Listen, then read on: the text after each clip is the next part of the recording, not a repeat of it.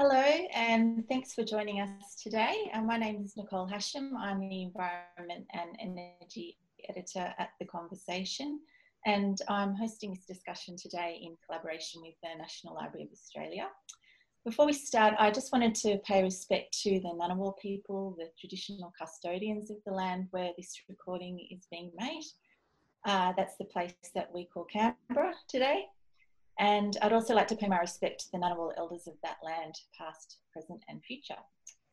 So, we've all been very preoccupied with COVID 19 these past few months, but we can't forget what came before it. Um, last summer's bushfires killed 34 people, destroyed thousands of homes, and um, destroyed massive tracts of landscape and the plants and animals in it.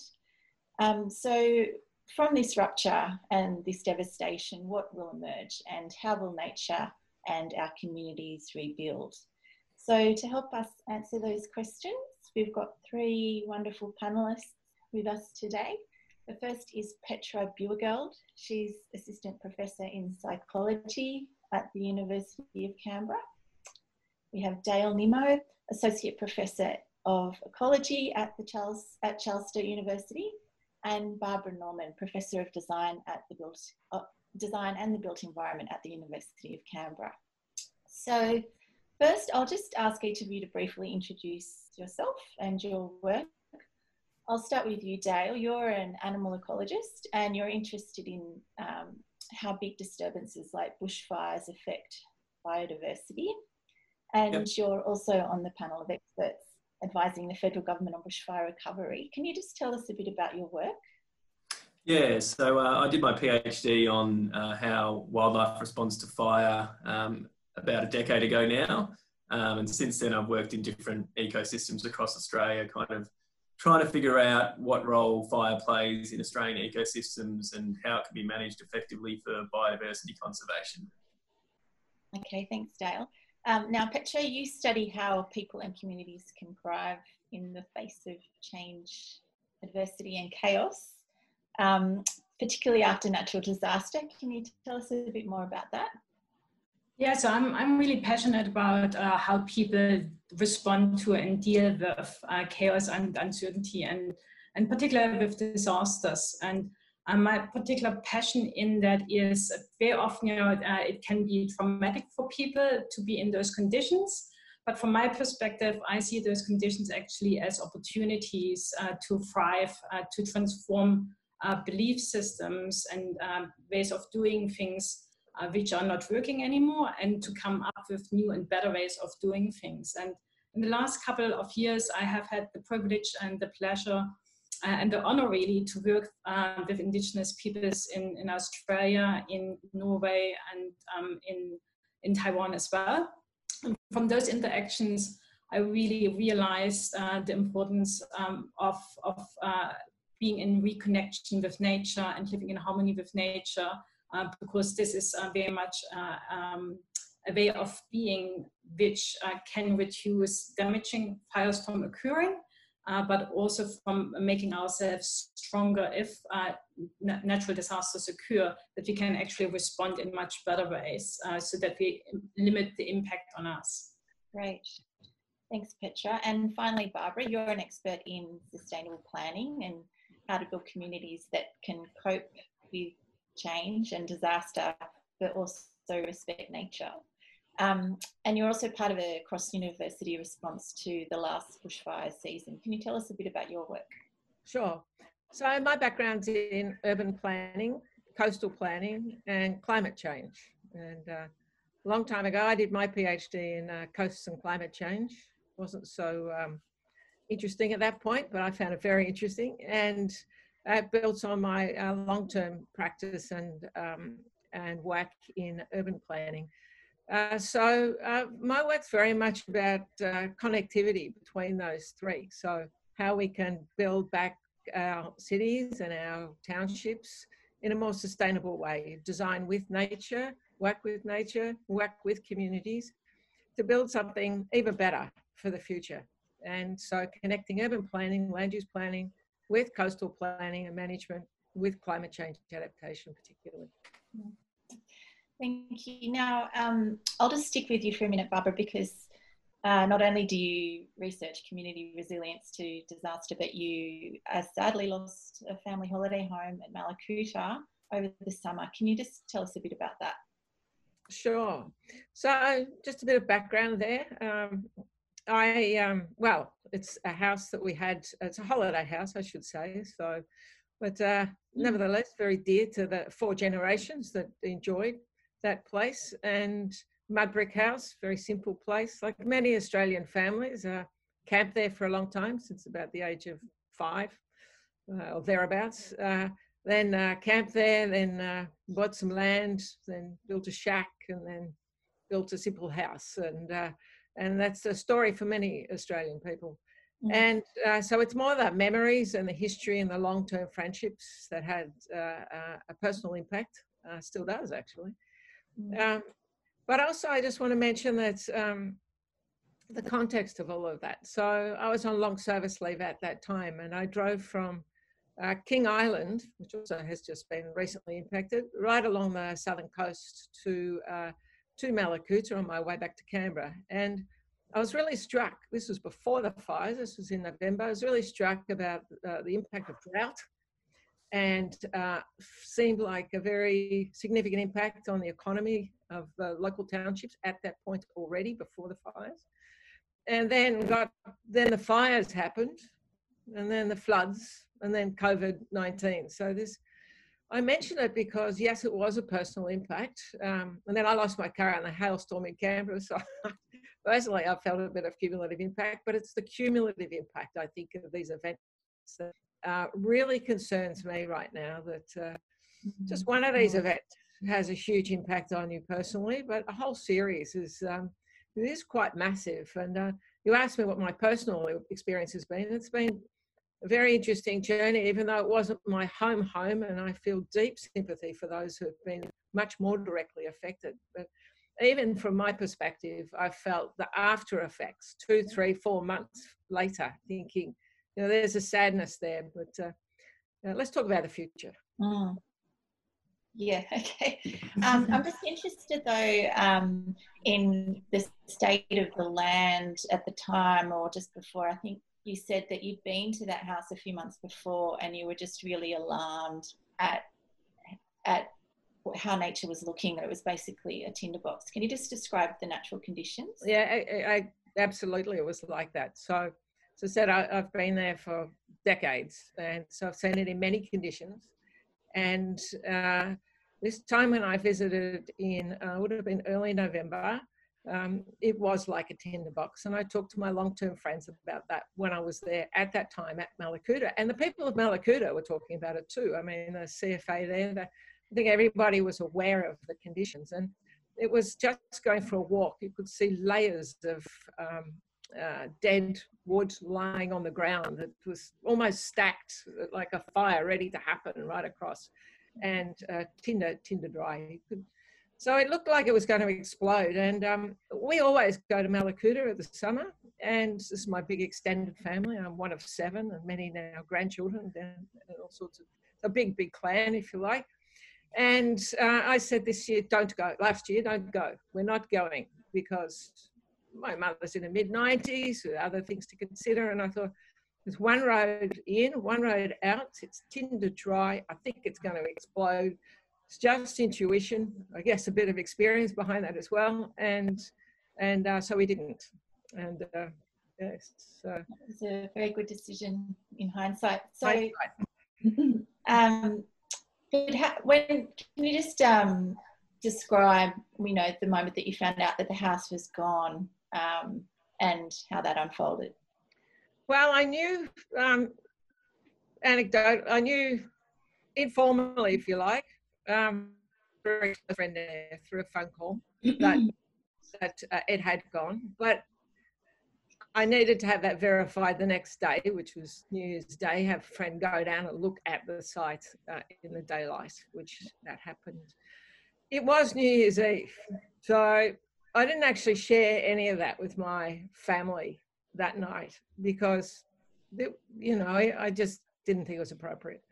So until I actually had the evidence that it had happened. And so um, then as soon as I had that evidence, I'm an academic after all. I have to look at the evidence. Uh, so uh, I, um, I then uh, the family as, as quickly as possible, yeah. In the nicest way possible in those circumstances. So that's that's what happened. So it was a bit of a certainly wasn't a happy news, eh? That's for sure. Now, Petra, you were in Canberra. Um, I think watching the fires unfold on on TV. Can you uh, tell me what you were thinking um, about what you were seeing happening? Really profound sadness, to be honest. Um, as I said, um, I'm you know I'm very closely connected to nature and just seeing the the massive amount of of nature burning, um, and um, and also what what really struck me in that is that you know the, the how, how did we come to that point, right? And you know what was it in our action which uh, which created this situation because it's basically our actions creating what we are experiencing. Um, and at the same time, also very said in the sense that um, as researchers, you know, we have been researching um, disasters, bushfires, other um, disasters as well. Uh, for, for decades now, and we actually have a lot of knowledge that's accumulated locally in, within Australia, but also worldwide. And so there is a lot of knowledge, which um, from our side, we haven't been particularly effective in communicating with communities and assisting and working together with communities uh, to make communities stronger and make individual people stronger as well. So for me, it was like, uh, you know, if we could, if we could work better together with communities as, as researchers, um, then maybe we could have prevented a lot of that of happening and so for me, the thinking was then how, you know, how can we as researchers uh, create long-term relationships with communities and work together with communities where we can bring together the academic, scientific, and, and, and, and global knowledge with the local and practical knowledge and, and really uh, work together to strengthen the communities so that we reduce those damaging intensive bushfires from occurring uh, but also that uh, if they occur, that uh, the people um, individually, but also communities are much stronger to respond to them so that we limit the impact. And yeah, so I'm, I'm in particular also with how, how might we do that? How much? How might we do that? how, how, long do we have? so there, there's many ways, and in particular, you see uh, the University of uh, Canberra um, we are really strong in being a civic community and we are so we are really uh, increasingly reaching out to communities developing long-term relationships with communities uh, doing participatory action research um, where we are uh, working together with communities creating or using um, uh, the, the, the, knowledge from different disciplines from, uh, from you know, Barbara with her planning knowledge, um, then um, the, the, ecologists with their knowledge of nature, the social scientists uh, with their knowledge of how our human behavior works and how communities are working. Um, and so for us, uh, we could uh, work together there um, much more strongly. And, um, and I think also what's really important is to, um, to have a look whether we could improve um, how we are working together. I think uh, human beings at the moment are not particularly strong in uh, working together. It's, it's much more a competitive system. And so how can we create uh, and, and, equip people um, and also organizations to collaborate much better with each other. Mm. So that's a couple of things. But also uh, how can on an individual level and very practical level, how can we create um, an environment where, which is where, where we are as individual people are much more self-sustainable and, and self-sufficient? how can we uh, create houses, build houses, or at least uh, also come up with housing codes and regulations. We have so much knowledge now how we can build houses which are um, much better uh, uh, uh um, withstanding uh, fire impacts. But also, how can we, you know, um, create?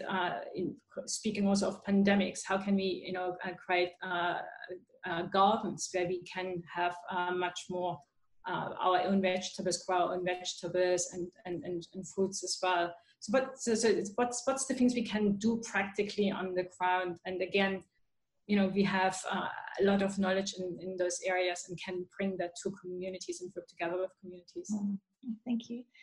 Um, now, Dale, I'm wondering what you were thinking when you saw the, the fire disaster unfolding um, in terms of the fate of the animals on the ground, given um, given your research focus. Yeah, um, it was definitely a, a shock. Um, being based in Albury, we were kind of covered in smoke for weeks. Um, I'm sure the situation was similar in Canberra as well. Um, so it was very real for us, um, and, and fires not too far away as well.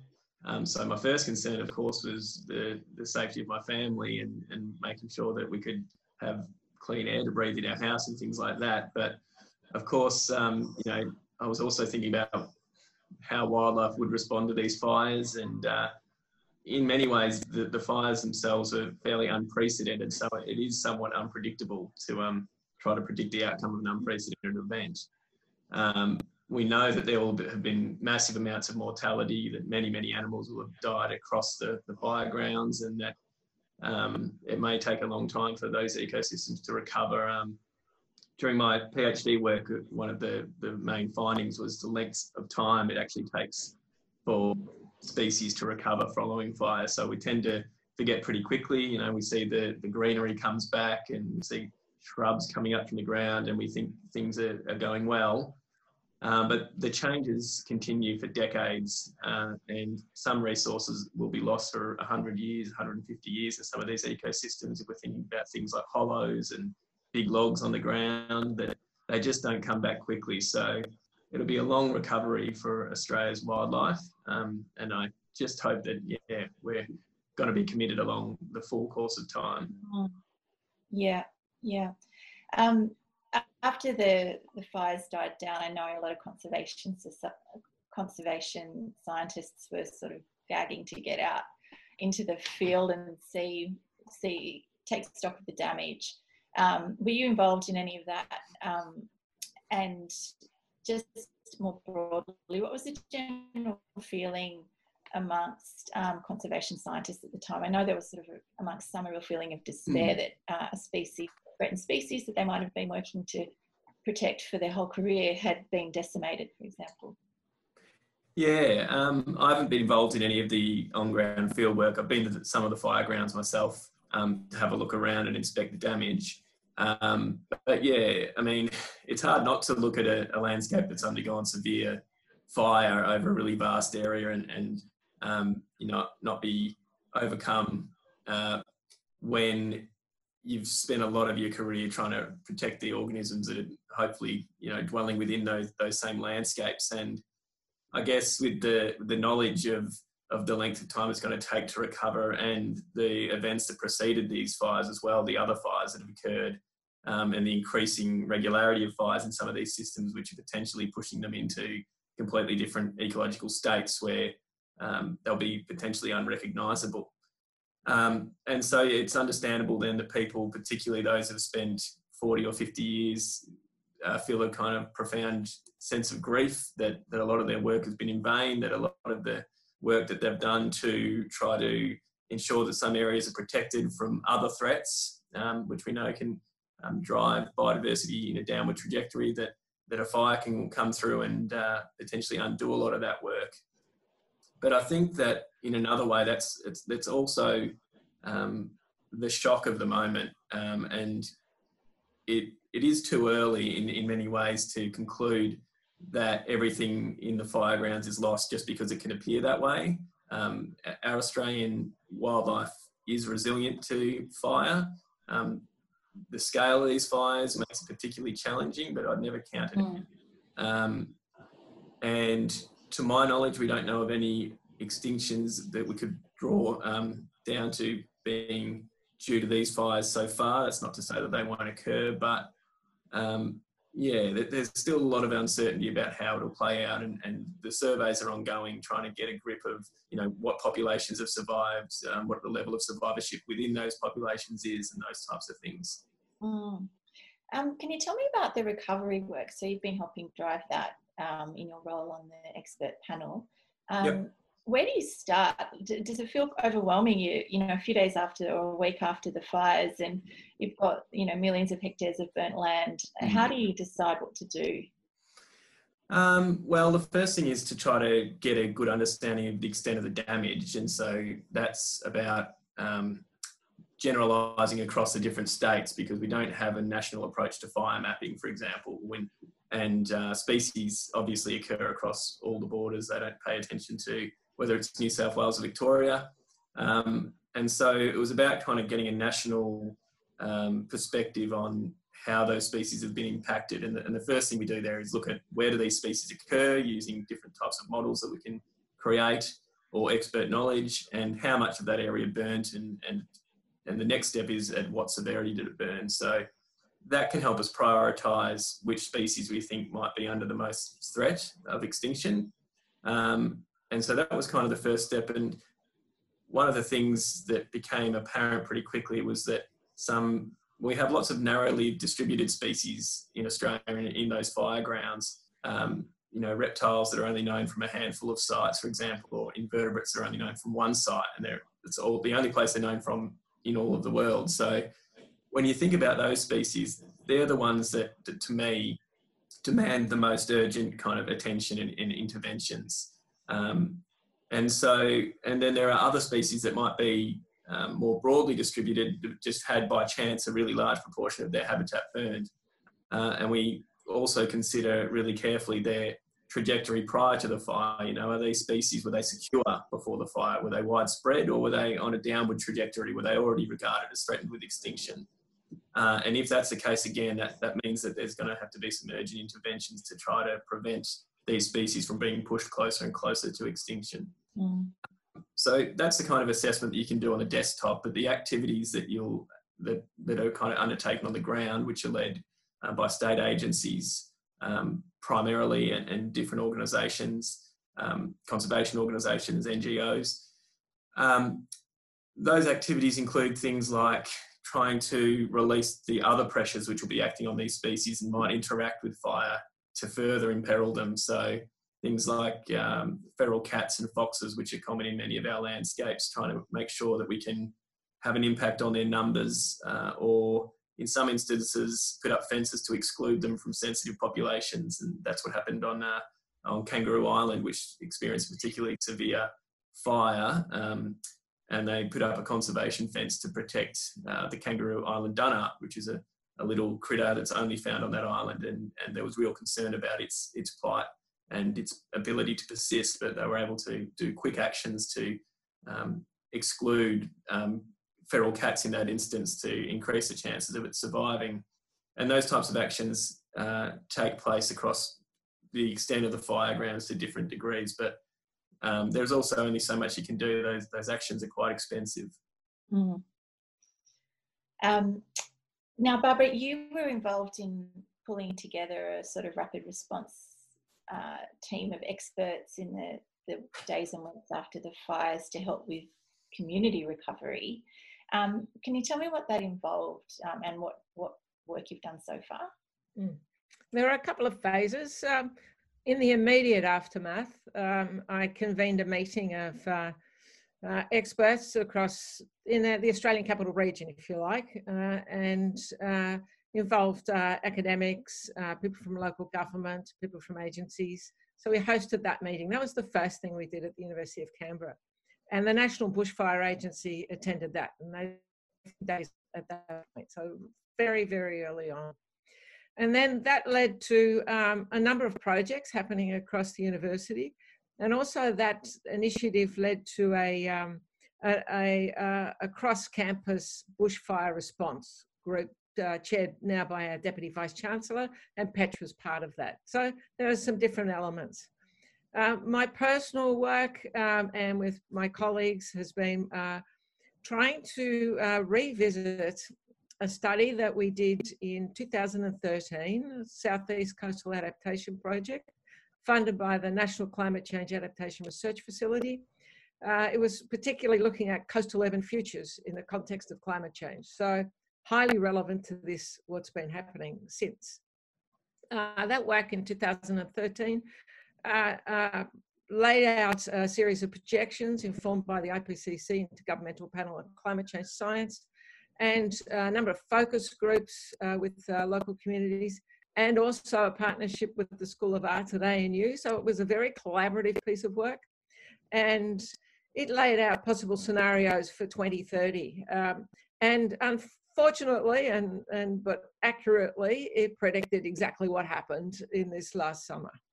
Uh, wasn't the only prediction we had because, of course, there's the impacts of coastal inundation and coastal storms and, and uh, a number of impacts on uh, predicted for coasts.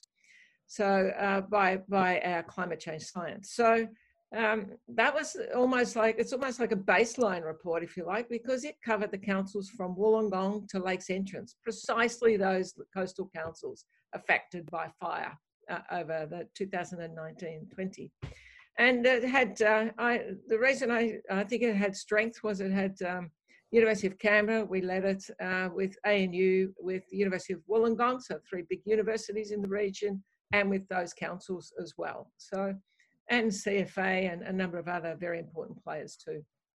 Um, I'm just so, interested. So just bringing it um, to today. On just yeah. on that. Sorry, go on, Nicole. Oh, just on that, you've obviously you've been advising authorities and creating, you know, producing reports for a long time now um, on how communities can adapt to climate change. Um, I'm just wondering whether that advice has been heeded and is that a frustration if it's not? Hmm. well, I think anyone who's been in this game is extremely frustrated over the last, maybe past five, six years. Um, so um, 2013 was almost like a high watermark for uh, for people involved in uh, uh, coast climate change, bushfire, CRC, a whole lot of terrific work happening in the country and leading internationally, actually. Mm. And then uh, almost since then, we've had a kind of um, uh, systematic dismantling of those initiatives. And I, I could go on for quite a long time, but I won't. But you know, I think uh, those uh, are well documented. The defunding of climate research in CSIRO, the removal of the National Climate Council, um, the removal of very useful programs like the Local Adaptation Pathways Program uh, that was uh, funded uh, um, by the then government. I think that was Penny Wong, actually, the minister at the time. And, uh, and so removal of those funding opportunities for local council, which will bring me back to answering fully your question in that since then, since uh, the summer and since our uh, first meeting, I've worked quite closely with some of the local councils, I've been very much in touch with Eurobodalla Council, which had uh, Mogo and Moruya and those areas that were very much affected. And uh, together in the spirit of uh, best practice, co-design, collaboration, we've developed a brief for a local adaptation strategy for that area that we Wollongong, ANU, UC, again work together with Eurobodalla and the neighbouring councils to do something a bit like we did in 2013, but hopefully even better. Thing is, now today, I understand that there. Sorry, the thing is that there's no funding source for that now because of the mm. stripping away of all those other initiatives that were there. So so we've got some good bottom-up activity starting to work together, uh, very difficult circumstances, uh, very positive uh, contributions and collaborations, but there's nothing to hang our hat on. There's nothing to, so I have been in touch with the National Bushfire Agency to see if there would be some possibility there, and I'm still waiting for a response to that. So what are the key actions that need to happen? Um, well, certainly, certainly, uh, when the Bushfire Agency came to that first meeting, uh, the National Bushfire um, Recovery Agency, I gave them three pieces of advice. Uh, one was um, to uh, uh join the dots, so take an integrated approach. Um, the second one was about um, building back better. So let's take this opportunity to have more sustainable futures for everybody. And when I say that, I don't just mean physical buildings and infrastructure. People need jobs, people need futures in every sense of that word. And uh, no white elephants. Not that I've got anything against elephants, a phrase that, uh, that's, um, in fact, I love elephants, but I, it's just a, a phrase that, um, that um, I can see a real problem uh, looming. So the National Bushfire Agency has $2 billion to spend, and I'm not just talking about them, I'm talking about all the other big sort of collection of uh, fund uh, groups. And they all have their own budget cycles, and when, uh, nationally they have their political cycles and elections. So it's all got to be spent really quickly, if you like.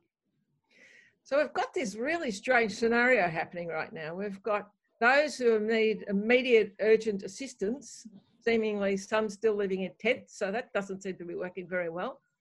But the area that I'm most interested in, or I guess my expertise is in, I'm not an expert in the emergency area, is, the, is more the longer term strategic planning about how can we take this as an opportunity to work with communities bringing evidence base from universities, bringing the local knowledge from communities, and, and really deeply think about, well, if, uh, if we could do anything in the world, what kind of community would we like to have here in the future? And really do some of that uh, scenario planning. Now, this takes time. I guess that's my key message. And I can see on the one hand, all this money's got to be out the door in the next 18 months before the next election to meet those budget commitments nationally.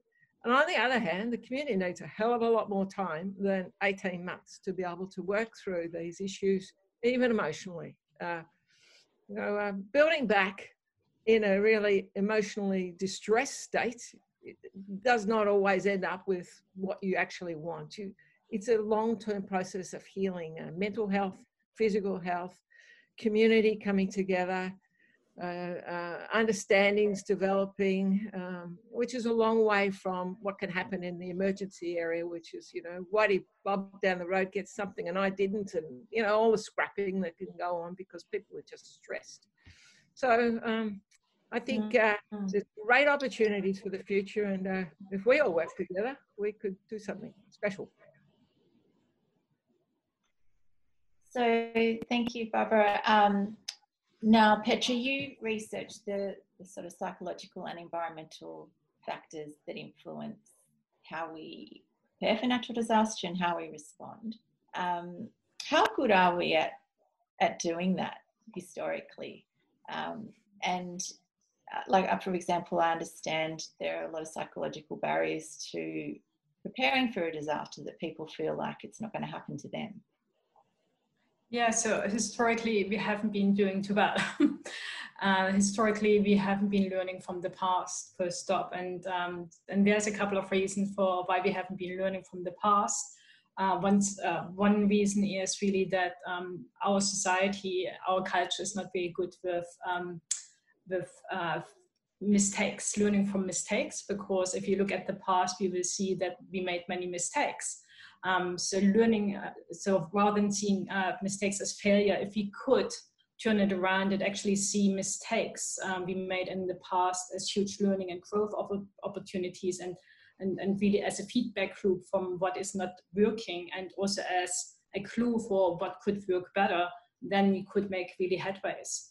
And also we have... To, um, sorry, can you give us an example of, or a couple of examples of some past mistakes that we should have learned from? Yeah, for example, what, what uh, Barbara alluded to that, you know, we, we are thinking in those short-term uh, cycles uh, rather than actually in, in long-term cycles. And so we, we very often, um, for example, with, uh, with after or during a response, we have projects for a couple of years or maybe just for a couple of months, and we bringing in a lot of people which start from scratch uh, with no expertise in the area. Um, and then they are building up the expertise and then the project stops and those people go away. And then when the next uh, disaster happens or an extreme event happens, we basically start from zero again. Rather than if you would work long term together, we would build up the expertise rather than always starting from scratch again. Um, and mm-hmm. and that, that's huge mistake we are making right there. Um, also that we are not really working together with communities. We have in the past uh, always communi- communicated top down um, and, and imposing on communities, telling communities what to do, um, rather than actually looking uh, what, what's the resources in the community and how can we facilitate the community from the bottom up, developing, using their unique strength and their unique environment and, and, and resources how could we uh, facilitate them building up on that to become stronger. So that's mm. a couple of things um, which which hasn't been working. Also, what um, what we have not been considering, we have a very interesting relationship in the Western uh, Western world to nature. Um, we are seeing ourselves as separate from nature, and this is then leading to actions of trying to control or manipulate or manage nature, which then feeds actually into uh, creating those disasters um, as well. So if you could turn that around and actually learn from and, and, really stop and, and reflect and say, hey, hold on, that's not working. How can we uh, perceive our relationship with nature in a different way? And um, to, to actually realize, hold on, we are um, nature we are connected intimately with nature. And if we take care of nature and of country, uh, then we can stop the occurring uh, of those disasters in the first place. Um, so just on that picture, um, obviously uh, the way we manage land today is very different to how Indigenous people managed it uh, with fire and cultural burning before white settlement um, and they were quite effective at reducing the incidence of large fires and maintaining biodiversity. Um, what do you think needs to happen there? I know this is an issue that the Bushfire Royal Commission is looking at. Mm-hmm. Um, to what extent do you think we need to draw on that sort of ancient fire practice in mainstream fire management today? Oh, we would be very wise if we would actually listen and value the, the knowledges which indigenous cultures have been, and, and particularly Australian indigenous peoples have been building up for what we know over um, about 120,000 years. That's a very long time. And um, during those times, uh, a lot of changes in the climate happen. So the very uh, fact that indigenous peoples have been uh, surviving for such a long time is that they had close relationships with nature and, very intimate and extensive and very sophisticated knowledge of nature. And we only have to go to a um, Francis Pascoe's Dark Emu that we, to know actually how sophisticated this, this knowledge is.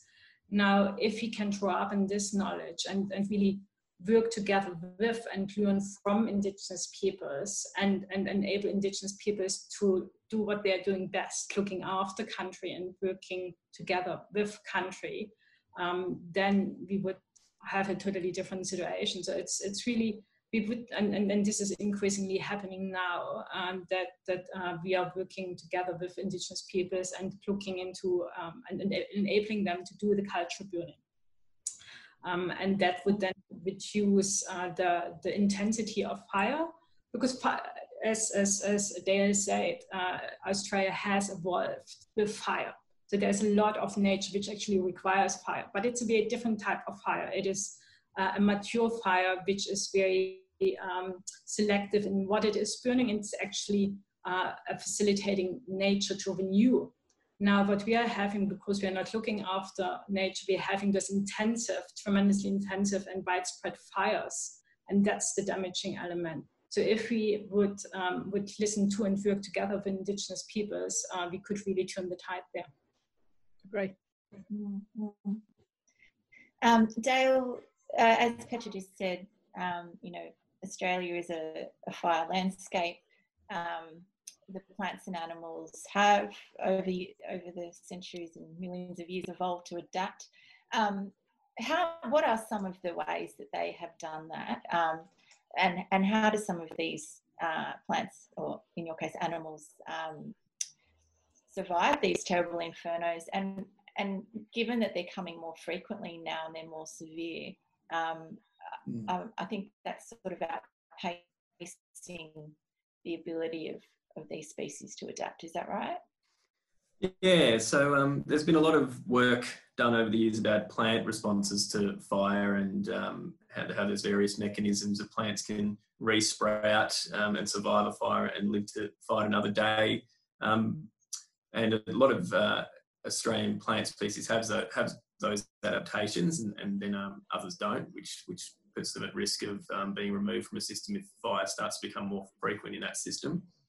Um, but we're starting to learn a little bit more about the, the wildlife responses as well and their ability to cue in and detect fires from, from a long distance away and, and um, put into motion some um, behaviours that will help them survive fire. And so there was a, an interesting study um, that was done, I think it was only last year, where some people were in a zoo uh, in the United States and they had some stumpy-tailed lizards uh, in their near their staff room where they were cooking up their lunch and they burnt some pastry or something.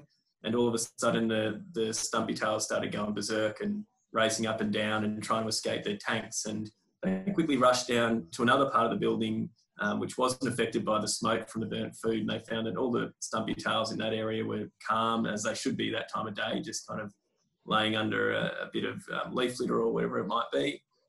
Um, and so they started to look into it, and, and, it turns out that there's actually quite a few responses like that in, in Australian wildlife species where a species can detect, um, in that instance, it would have been through olfaction, through their sense of smell, um, detecting a fire that's occurring, and that creating a behavioural response that would minimise the effects of, of, being killed. So it might be for a stumpy tail, you know, get the hell out of there, find a, a crevice or a burrow that you can duck into while the fire passes.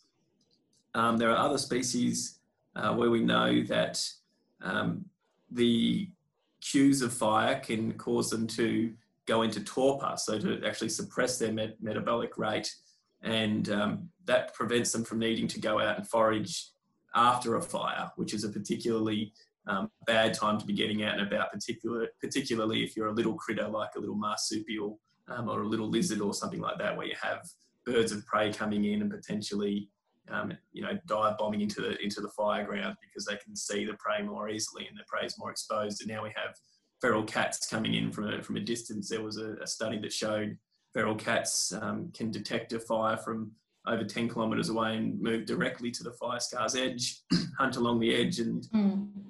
then in a few weeks go back home. So they know what they're doing. They know how to cue into fires just like the uh, potential prey species do.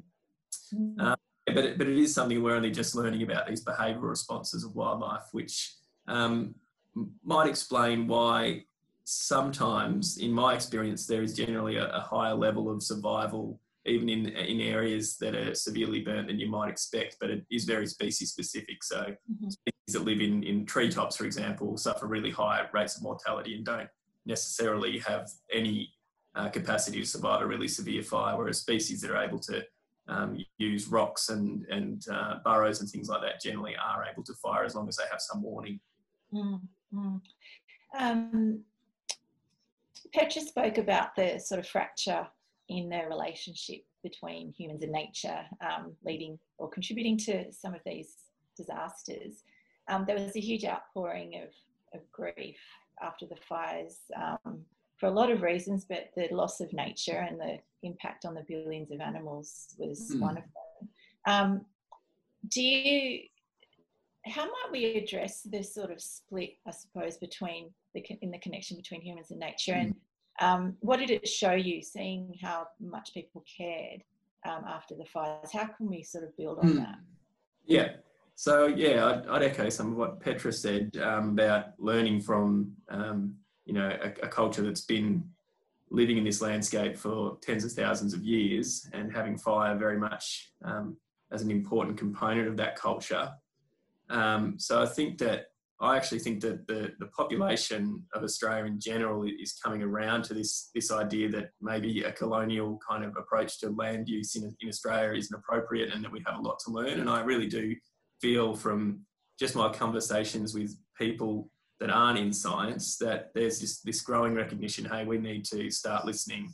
Um, indigenous people have a lot to teach us about how to um, live in this live in this country. And and one of those things i think is the nuance um, of different approaches to landscape management in different types of ecosystems rather than trying to apply a really broad brush across all these different ecosystems. And a prime example of that is the idea that we can apply a a target of 5% burning, for example, across all, all ecosystems as a broad brush hazard reduction approach rather than thinking carefully about what is, what is the place of fire in this ecosystem, how much is enough, how much is too much, when should it come, uh, what time of year, and those types of things.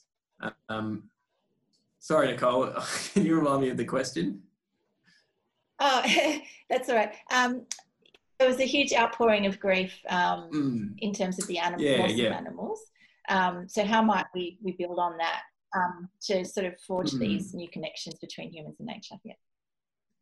Yeah, and so I think that that part of that that reconnecting is trying to get people in Australia, first of all, to be more aware of the the unique biodiversity and wildlife that we have. That you know, people in Victoria wouldn't realise that within a few hours' drive, we've got um, amazing little pygmy possums and stuff, you know, running around in in Mallee Forest. Um, so part of it is awareness, and, I- and I think a part of it is um, kind of pride in in the um, or, you know I think pride's the wrong word. Um, a bit more ownership of of the the things that we have that um, these ecosystems that are so rich um, have been maintained for, for thousands of years that we have inherited, and we should take it personally when they when they're degraded and, and when they're suffering and um, under our watch uh, we're losing species. Uh, I think that people don't take it personally enough that, that we're passing on a,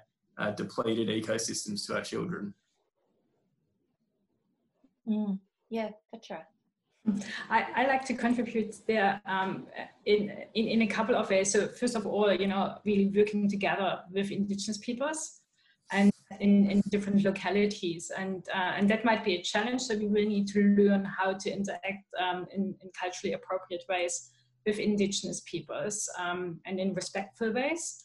Uh, but also in, in our own backyards, in you know, in, in, in our families. I mean, like Australia is in, in this really great position that we many people have houses with gardens. So really to you know go and use your gardens to um, to grow your own food, your own vegetables, your own um, your own fruit, and uh, also in, in terms of children, you know, to get children more out into nature.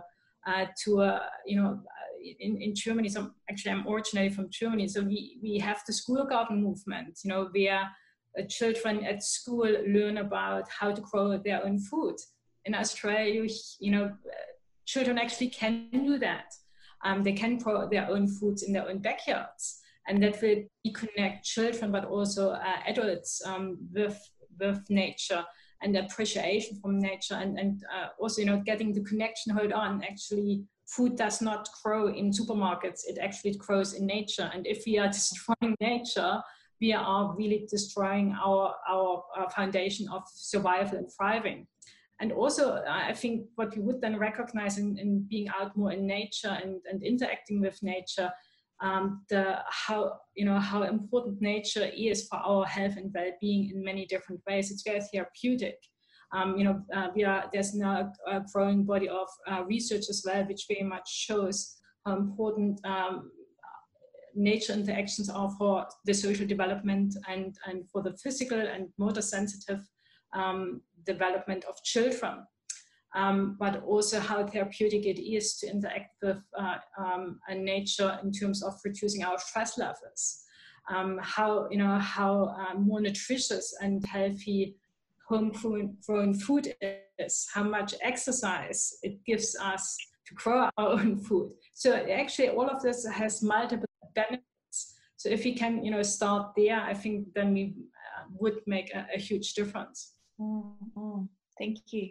Um, all right, look, I think we should probably go to questions now. Um, we've thrown this discussion open to questions that have come in from social media and elsewhere. Um, the first one I think probably um, would apply to all of you. Uh, should we be scared about what is to come in future? And do you think fear or hope is a better motivator for change? Barbara, I'll start with you.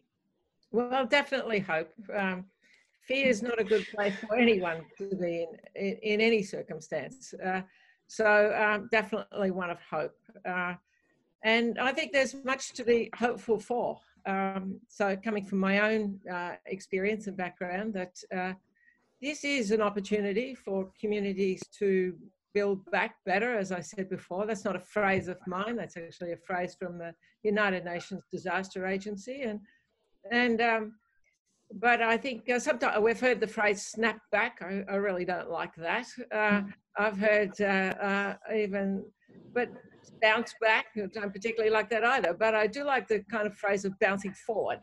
And mm. uh, so it's to take this opportunity to, to make that uh, transition for local communities, but with local communities. The point I made before is that they need to be provided with the tools and the funds uh, over appropriate time frames for that will enable those communities to determine their own futures. I do think this is a really interesting opportunity to focus much more on regional towns and country towns than we have in the past. Uh, a lot of our work is on our big global cities. Clearly, we need to be planning them better every day. There's no argument from me there. But I do think that uh, there's a, uh, this is an opportunity for governments of all levels to uh, work with local communities and say, look, clearly things aren't working well, you know, from many perspectives. And uh, this particular event, the fire event, it's almost been like a tipping point, and then with COVID, even more so. And so let's let's have a program. You know, if you're asking me about hope, let's have a national program that that uh, is nuanced to, to local conditions, as Dale said, not a not a program that says this has to happen everywhere, but provides that that framework, if you like, that uh, enables communities to reach out and say, look, we've got a really good idea about renewable energy, or we've got a really good idea about smart infrastructure for our local community, about building uh, much more resilience, or about green growth, green jobs, about uh, different employment opportunities. Well, we haven't even mentioned the sort of partnerships that you could have between uh, regional universities, and, um, and we obviously, two of us come from one, University of Canberra, but regional universities with regional communities and local communities working together. We need innovative funding uh, programs to enable communities to connect those dots. A lot of it is about connectivity, but it's also about a much more sustainable future. So I do think there's hope. It's the only way to move forward, if you like and uh, but it's uh, it's uh, it's a, I think it's a special opportunity for this country to uh, better mm-hmm. connect with the Indigenous people of Australia, which we've just talked about. Much better connection.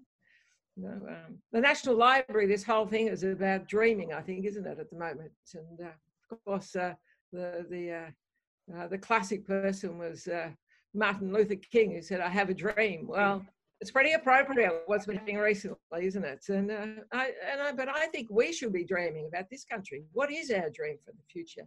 There are far too many conversations about negativity, fear, all those things.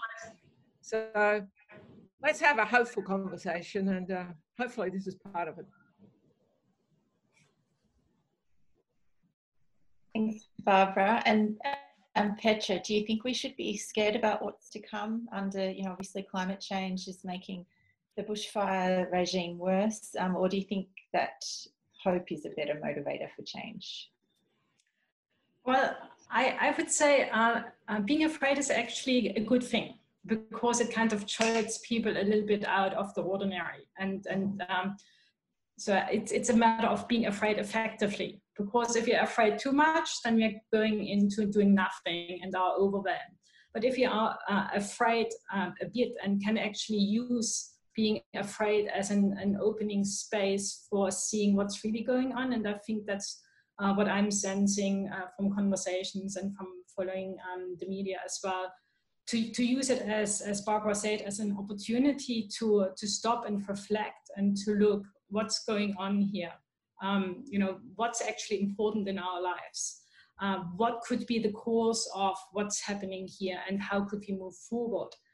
But not in a hopeful way, because hopeful is kind of, you know, something which is outside of our our um, our, reach. And and uh, but to take agency, to take ownership, and to say, hold on, you know, each individual person can actually do something here. And what can I do in my life to contribute to turning the tide here?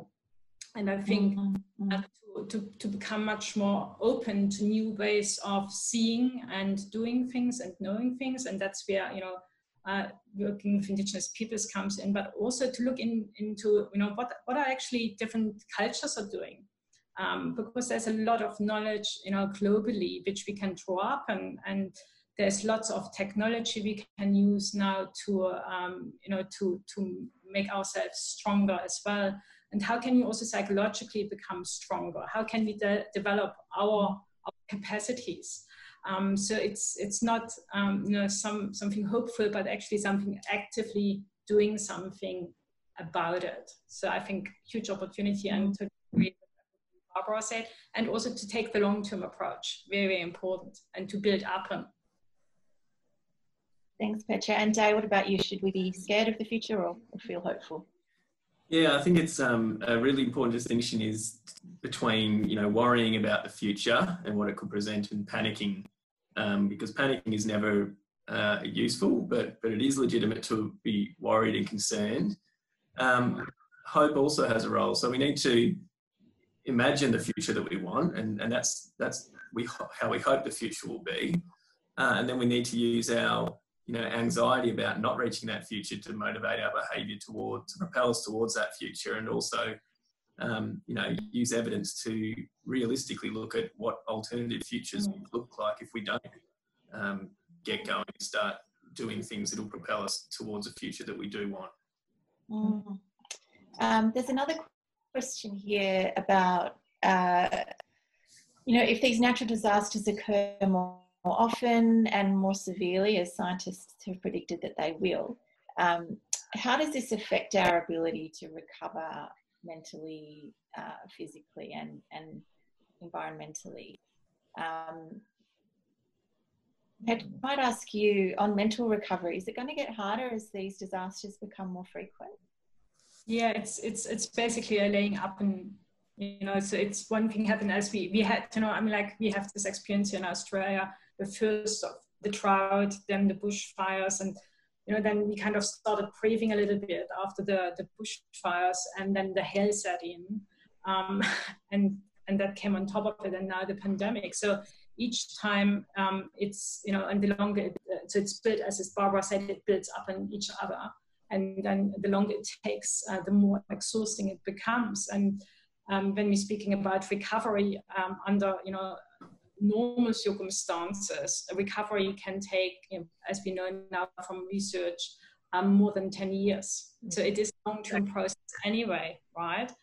But if you then have the next, um, you know, uh, disaster happening within that time, then we basically are constantly being in responding recovery, and then it makes it challenging to rebuild out of it. Um, so, so it's it, it's very concerning, and and you know, if, uh, given all the scientific evidence now that um, disasters are becoming um, more frequent and more uh, severe as well, that, that's a real concern. So it's so this is I think why this is such a huge, huge opportunity for us to stop now and to say. Mm-hmm. Hey, we going into this really dangerous uh, downward spiral, um, how can we how can we stop this downward spiral and actually bring it up into an upward spiral and build up in a future which which prevents us going down?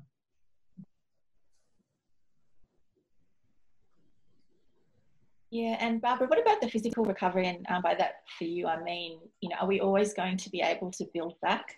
Um, you know, do we have to perhaps accept that some uh, parts of Australia are not going to be habitable um, mm. under climate change and, and, more frequent disasters? Mm. Well, that's very much, uh, that's always a controversial area to be talking about, whether we're talking about rebuilding or retreat, if you like. Um, it will definitely be a mix in the future.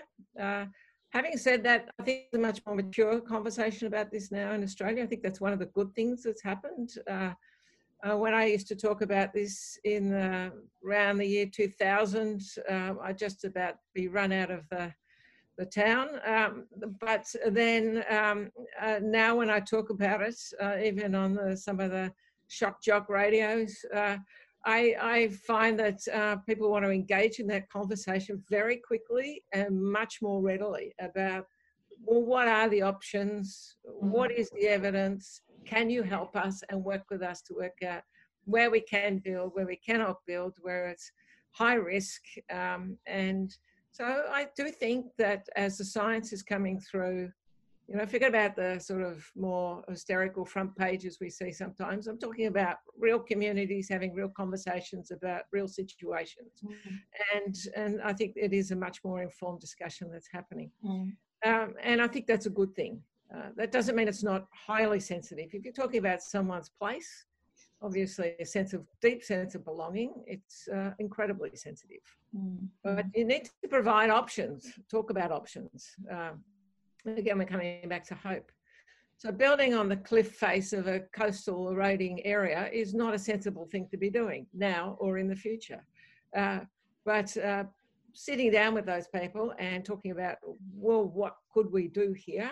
And um, it might take five years, it might take 10. It may be a situation where those people live in a, say, bushfire prone area until they uh, uh, till they come to the end of their natural term of their life and they hand that then back to the state forest. I mean, there's a lot of options that have actually happened. Mm-hmm. In this country, we've actually done a lot of this already and we forget. Uh, we moved a lot of townships when we built the Snowy Mountains Hydro. We've moved townships uh, from, from the coast uh, where we've had old colonial subdivisions from the British coming out in the late 1800s and inappropriately subdividing sand dunes, basically, and we've had to buy it all back. We bought back the whole face of Mount Dandenong in the 70s. So we actually have done a lot of this work in the past. We need to uh, build on that. Mm. So anyway. Thank you, Barbara. Um, and Dale, just in terms of um, environmental recovery uh, and nature recovery, uh, fire, the, the severe bushfires are becoming more frequent um, uh, do we need to accept that we are going to lose some species, for example, or that um, some ecosystems are going to be changed and they will never return to what they were? Yeah, um, I don't think there's any need to accept uh, extinction, um, but we will um, definitely see a lot of changes. So in, in fire ecology, one of the central concepts is the idea of the fire regime. So we don't just think about a single fire event, um, but rather the sequence of fires that have occurred over time and when they occurred and their intensity and things like that. Because we know that that, that sequence of fires and their timing is what really shapes the nature of the ecosystem, including the, the structure of the ecosystem. So if you could imagine a forest recovering from a from a severe bushfire and another fire occurs 30 years later, then any development of those resources that I was talking about earlier, things like uh, hollows, for example, for wildlife, then they're delayed further. Um, you, you might not see them again come online for a much longer period of time.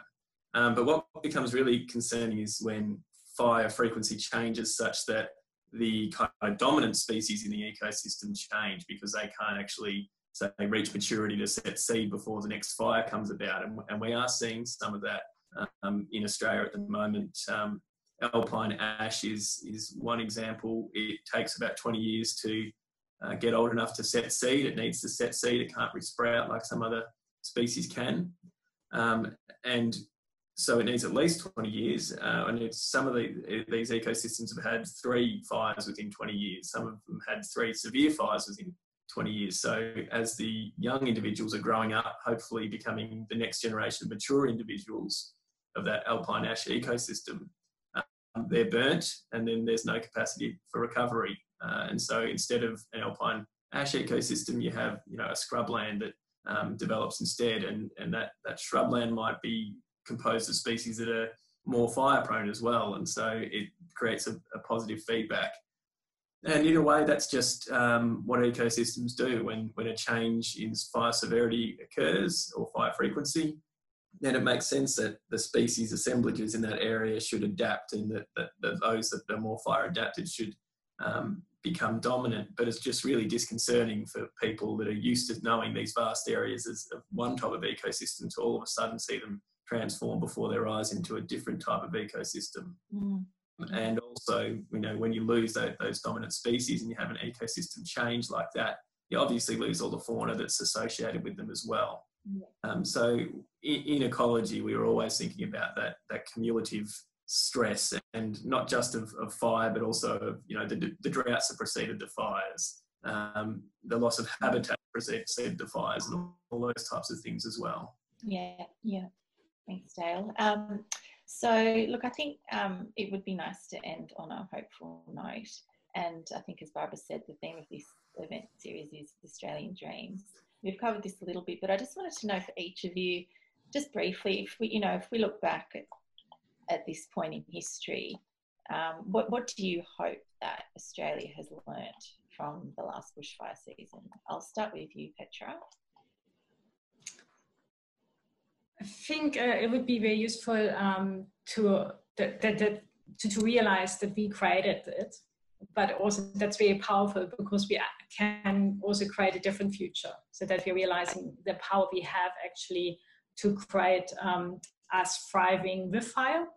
Mm to coexist and live in harmony with, with the natural environment. Uh, we become open to new ways of seeing the world and, and which then would give rise to new actions as well.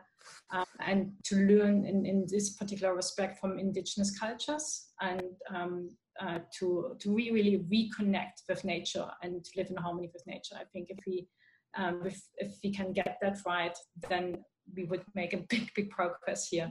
Yeah also to, um, as we said before, to uh, to learn to think long term and also to have the big picture and to see every element of the of, of um, what we've been just talking about of, of the, at the human level and at the nature level as being interconnected. And so that the more we are taking care of nature the more we are actually taking care of ourselves. Thanks petra. And barbara just briefly what about you? I think that we need to provide um, the tools and the resources and invest much more in local communities to enable them to have these conversations and uh, to enable them to have these conversations to do their own visioning, talk about their own future, and have platforms where they can connect with their regional institutions, regional TAFEs, regional universities, and to build the skills as well. We haven't talked much about local economy, and that's a critical part of this. You know, uh, good outcomes that could come from this need to have good economic outcomes. People will be able to have more sustainable economic futures, environmental futures, and social social futures. All of that is required, but they need to be given the tools. So it's I think one of the big lessons from my perspective, and I am sort of hopeful. Maybe that is not the right way, but I'm, I wish, if you like, is that we also recognize much more the role of public service and public good out of all of this. That, uh, that it has a really important role in helping communities um, to provide for their own futures and that there's all very much about partnerships. I think there'd be far too much stripping back at the margin all over the place. And uh, we need that's this is all part of mm-hmm. building much more resilience for those communities in the future. Thanks, Barbara. And uh, what, what do you hope um, the other lessons that Australia learns from the last fire season? Yeah, um, I guess one thing I hope is that um, the fires have jolted some people into accepting the reality of, of climate change and maybe there are fewer skeptics now than there were prior to the fire season, I hope. Um, and so that we can get some, some action on climate change, um, both in Australia and you know further action across the globe, because it is going to take a, global effort to get in control of this uh, situation. Um, in terms of you know what I hope, um, I think reiterating what others have said as well, you know I hope that we can more with more humility kind of learn from um, other cultures, um, and particularly Indigenous Australians, about how we can live uh, in a better way in this land, uh, more in line with um, the ecosystems that are here, uh, so that we can potentially prevent these things from occurring so often. Absolutely, thank you. Look, I think that's a really good place to end the conversation. Um, Thank you so much to all of you. It's been really fascinating. And thank you to everyone who's tuned in today. Thank you. Thank you, thank you for the opportunity.